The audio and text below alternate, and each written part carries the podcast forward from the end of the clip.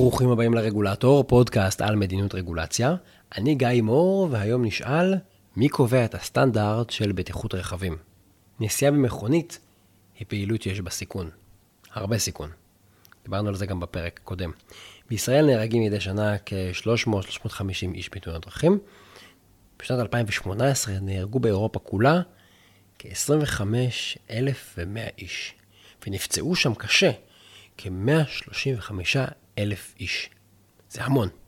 מעבר לפגיעה הבלתי נתפסת בחיי אדם, לתאונות הדרכים יש השלכות מרחיקות לכת על ההוצאות של מערכות ממשלתיות, כמו מערכת הבריאות, מערכת הרווחה ותכנון מערך התחבורה. מאחר שזה סיכון גדול, עם נזקים אדירים כל שנה, אפשר היה לצפות שמחוקקים ורגולטורים בעולם ימהרו להכתיב כללים מחמירים וסטנדרטים לבטיחות של כלי רכב. אבל למעשה, עד תחילת שנות ה-90, דרישות הבטיחות מרכבים חדשים היו מינימליות וכללו מעט מאוד דרישות. למשל, דרישה שבהתנגשות חזיתית, עמוד ההגה לא יחדור לעומק המכונית. זאת אומרת, לא ישפד את הנהג. זה בערך הרמה שאליה הם נכנסו. אחד השינויים המרכזיים מתרחש בעקבות הקמת ארגון יורו אנקאפ. מדובר בארגון פרטי, לא ממשלתי, שיצר סטנדרטים למבדקי בטיחות רכב, והוא פרסם את תוצאות מבדקי הבטיחות שלו בצורה פשוטה ונגישה. המבדק הראשון של הארגון פורסם בשנת 1997 על רכב מסוג רובר 100. תוצאות המבדק יצרו תדהמה בעולם הרכב. הרובר 100 קיבל ציון של כוכב אחד בלבד מתוך חמישה. ההשלכות על השוק היו דרמטיות. בשנה הראשונה אף מכונית לא קיבלה דירוג של חמישה כוכבי בטיחות, ורק כחמישה אחוז מהרכבים שנבדקו קיבלו ציון של ארבעה כוכבים. עשור לאחר מכן, למעלה מ-90% מהרכבים קיבלו ציון שנע בין ארבעה לחמישה כוכבי בטיחות. אני מדבר פה על, רק על קטגוריית הבטיחות לנושאים מבוגרים. צירפתי באתר regulator.online גרף שמדגים את זה בצורה מדהימה, את ההתקדמות לאורך השנים, איך הציונים עלו לאט לאט לאט, ואיך כמעט אין מכוניות שמקבלות כוכב אחד או שתיים, ואפילו שלושה זה הופך להיות די נדיר. איך עובדת המערכת הדירוג של Euro NCAP? אז תראו, כדי להבין את התפקיד של Euro NCAP בקביעת סטנדרט הבטיחות בייצור רכבים, אנחנו צריכים קודם כל להסתכל על ארבעת הקטגוריות שמהם המבחן שלהם בנוי. בעצם ארבעת הקטגוריות הם כאלה. אחד זה הגנה על נוסעים מבוגרים, שתיים, הגנה על נושאים שהם ילדים, שלוש, הגנה על משתמשי דרך פגיעים, וארבע, מערכות עזר לבטיחות. הארגון קובע ציון מקסימלי לכל קטגוריה, ואת המשקל שלה בציון הכללי.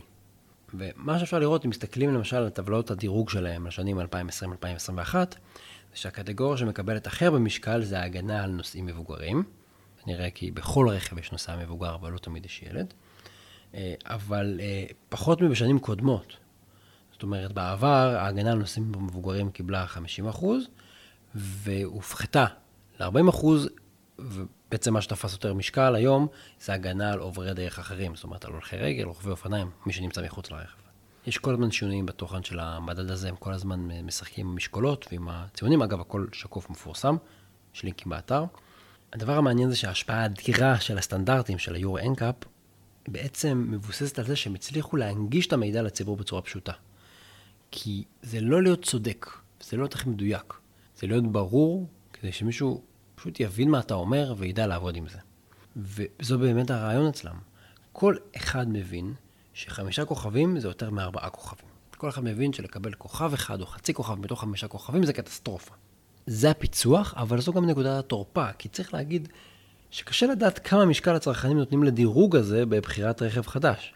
אבל מה שאנחנו יודעים, זה שיצרניות הרכבים הפנימו את הדירוג הזה, והם התאימו את הנדסת הרכבים למבחנים ולתוצאות ולדירוג של Euro NCAP. השיטה של Euro NCAP עובדת בצורה כזאת. הם מפרסמים אחת לכמה שנים את העדכונים הצפויים בעתיד, כי זה לוקח זמן לתכנן ולבנות רכבים, אז נותנים להם כמה שנים להיערך. והם בעצם אומרים מה, מה הולך להשתנות, וככה תעשיית הרכב נערכת מראש לשינויים העתידיים ולהעלאת הסטנדרט. מה שקורה פה במילים אחרות זה שהארגון לא רק בודק את הרכבים, אלא הוא גם מספק מידע לציבור, וגם מכתיב ליצרניות הרכב איך לתכנן את הרכבים שלהם ואיך להנדס אותם בעתיד. אבל זה לא עוצר שם, כי זה לא נגמר בזה שהוא קובע סטנדרטים ומבחנים ובודק את הרכבים. הארגון בעצם מספק מידע לציבור על המצב הנתון בשוק, הוא מציג את אה, תוצאות מבחני הריסוק לכל מיני דגמים, והוא מתקשר את זה, והוא גם משפיע על עתיד תעשיית הרכב. מה שיפה פה זה שהפרסום מראש הוא לא רק התנהלות הוגנת, כן? הוא נועד לגרום לתעשיית הרכב להטמיע את הדרישות בעתיד. הוא ממש מכתיב לאן דברים ילכו. למשל, היום יש דגש גדול יותר ויותר על מערכות בטיחות אקטיביות לעומת מערכות פסיביות. למה הכוונה? היסטורית, רוב מערכות הבטיחות של הרכב היו פסיביות. הן נועדו לצמצם את חומרת הנזק במקרה שמתרחשת תאונה. למשל, כריות האוויר או חגורות בטיחות, אלה המערכות המסורתיות שכולנו מכירים. היום יצרני רכב נמדדים וגם צריכים להשקיע יותר מבעבר במערכות בטיחות אקטיביות למניעת התאונות, זאת אומרת צמצום ההסתברות, צמצום ההסתברות שהתאונה בכלל תתרחש. מדברים רגע בשפה של ניהול סיכונים. ואלה מערכות שנועדו למנוע תאונה עוד לפני שהיא מתרחשת, זאת אומרת, אמנם זה יותר מאתגר, אבל זה יותר יעיל ויותר חסכוני. כי תאונה שאנשים פחות נפגעים בה, היא עדיין תאונה. אבל אם לא הייתה תאונה, חסכת הרבה יותר כסף. ועכשיו למבחן המציאות, האם זה בכלל עובד? אז תראו, קשה להשוות את מה שקורה בפועל למה שהיה קורה אילו היורו אנקאפ לא היו קמים ולא היו פעילים. הארגון מעיד על עצמו שהם הצילו חיים של 78 אלף בני אדם מאז 1997, וגם אומרים שהם מנעו פציעות והפחיתו את החומרה שלהן. הם אפילו השקיעו במחקר ופרסמו מחקר שבחן האם התוצאות של תאונות שהתרחשו בעולם האמיתי, הן תואמות את הציונים שהרכבים קיבלו במערכת של היורו אנקאפ. זאת אומרת, הם ביקשו, הם חקרו תאונות דרכים אמיתיות וראו האם הרכבים הגיבו כמו, במציאות, כמו שקרה במבחני הריסוק. אם אמרתי שהרכב הזה הוא בטוח ואנשים יצאו ממנו בשלום בתאונה חזית, האם כשבאמת תאונה חזית אמיתית שקרתה, האם באמת קרה מה שאני הערכתי. התוצאה של המסקנה של המחקר הזה הייתה שכן, בתאונות פחות חמורות, היו מעורבות אה, מכוניות עם דירוג בטיחות יותר גבוה, וזה תאם גם את התוצאות של מבחני הריסוק הספציפיים. אז למרות שקשה להשוות בין what if, בין עולם אלטרנטיבי כזה, זה נראה שה Euro NCAP עושה עבודה. אז מה אנחנו יכולים ללמוד מהפעילות של ארגון ה Euro NCAP מעבר לסטנדרט של רכבים? אז קודם כל צריך להגיד, מדובר פה בארגון פרטי, שהסטנדרטים שלו לא מחייבים אף אחד. זאת לא רגולציה ממשלתית, זאת רגולציה פרטית, וולונטרית. ולמרות זאת, הדירוג שלהם אומץ דה פקטו על ידי כל יצרניות הרכב. וגם ממשלות אגב, גם חברות פרטיות וגם צרכנים רואים ב Euro NCAP כדירוג מקובל. זה הסטנדרט. הוא מקבל תמיכה פוליטית וציבורית, והמסקנות שלו מבוססות על best practices בתחום מבדקי הבטיחות. אז מה שאנחנו רואים פה בעצם, יש פה דינמיקה מעניינת ולא מובנת מאליה. יש פה ארגון פרטי שקובע הלכה למעשה את סטנדרט הבטיחות בתחום כל כך רגיש, בצורה בינלאומית, בצורה גורפת. דבר שני, תחום בטיחות הרכב, במיוחד בשנים האחרונות, הוא תחום סופר דינמי. הוא מציג חידושים טכנולוגיים בקצב מסחרר. ולא בטוח שתהליכי חקיקה ארוכים מתאימים לתחום הזה. תחשבו על זה, אני רוצה לכתוב חוק, אני מעביר את זה ליועץ המשפטי, תתתה, עברות שנתיים, שלוש, ואז אני מפרסם את החוק, אני אומר שהוא יחול עוד שנתיים, שלוש, ארבע, כדי לתת לתעשייה להיערך. יכול להיות שכבר אנחנו שבע שנים מאז שהתחלתי את התהליך. פספסתי את הרכבת. במקרים רבים, דרישות המינימום שמופיעות בחקיקה פשוט כבר לא רלוונטיות, גם ביחס לסיכונים וגם ביחס לאפשרויות ההנדסיות שקיימות בשוק. ואז מה שקורה זה שהסטנדרט האמיתי הוא הסטנדרט של היורו אנקאפ. פשוט בגלל מהירות התגובה של ממשלות. ושלישית, האיחוד האירופי מאמץ את הסטנדרטים של היורו אנקאפ ומטמיע אותם בתוך החקיקה.